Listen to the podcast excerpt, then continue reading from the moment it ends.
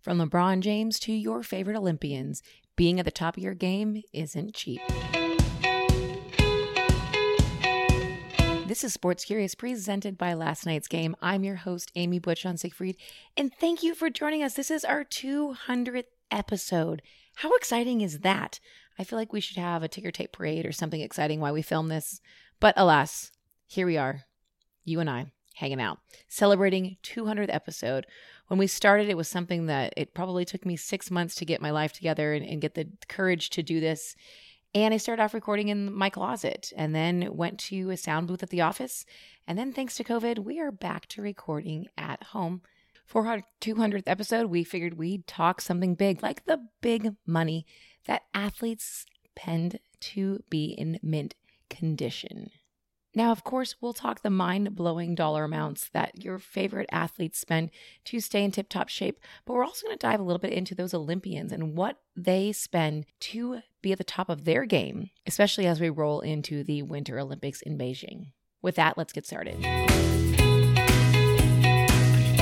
If you follow thirty-seven-year-old LeBron James on Instagram, you know that he loves wine and is in insane shape. There's no word on his annual wine budget, but he reportedly spends about one point five million dollars a year staying in shape. The two-time N B A M V P uses cryotherapy and a hyperbaric chamber, amongst other things, to remain in prime condition, along with a team that includes a personal chef, masseuse, and a trainer. That's nothing considering, according to Forbes, he'll make forty-one point two million dollars in salary alone and an estimated seventy million dollars from his other business ventures.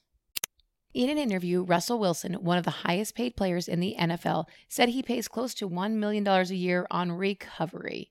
The Seattle Seahawks quarterback has a team that travels everywhere with him and his wife, Ciara, including a physical therapist, a mobile person to make sure that he is, quote-unquote, moving the right way, a massage therapist, and two chefs. Like so many other athletes, Wilson strives for longevity like Tom Brady.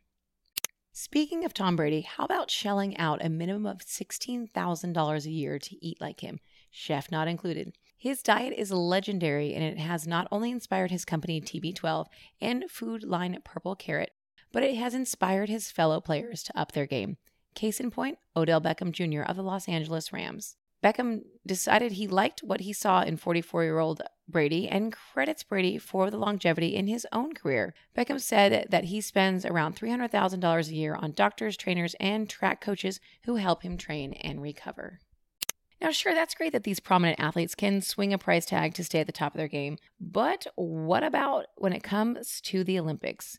In a sport that doesn't get the same spotlight, table tennis athletes train from anywhere from eight to twelve years to reach the Olympic level at the tune of twenty thousand dollars a year. Mom of Olympic gymnast Gabby Douglas said the expense of her daughter's training, which typically is around fifteen thousand dollars a year, just the training, was one of the factors in why she had to file for bankruptcy. Remember, Olympic athletes are not paid to participate in the Olympics, and if they're playing a sport that's not a popular sport, they may struggle to find sponsorships, although those athletes will receive a financial award for winning a medal.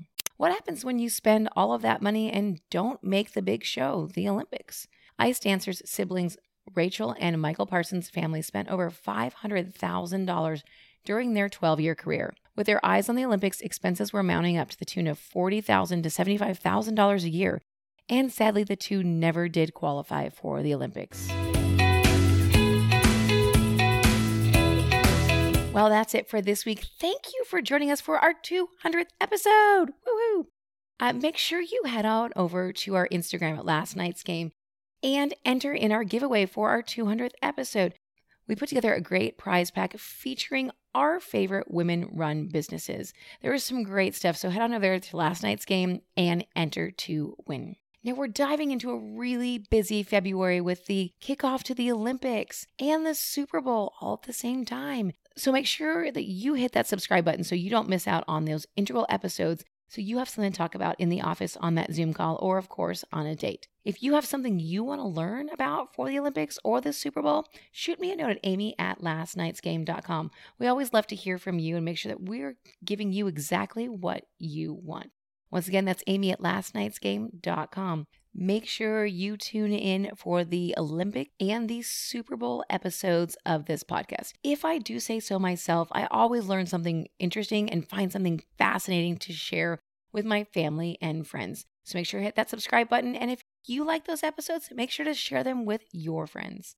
Well, that's it for this week. Thanks for celebrating the two hundredth episode with us, and have a fantastic week. We'll see you here next week for another episode of Sports Curious. Stay safe, friends. Wash your hands.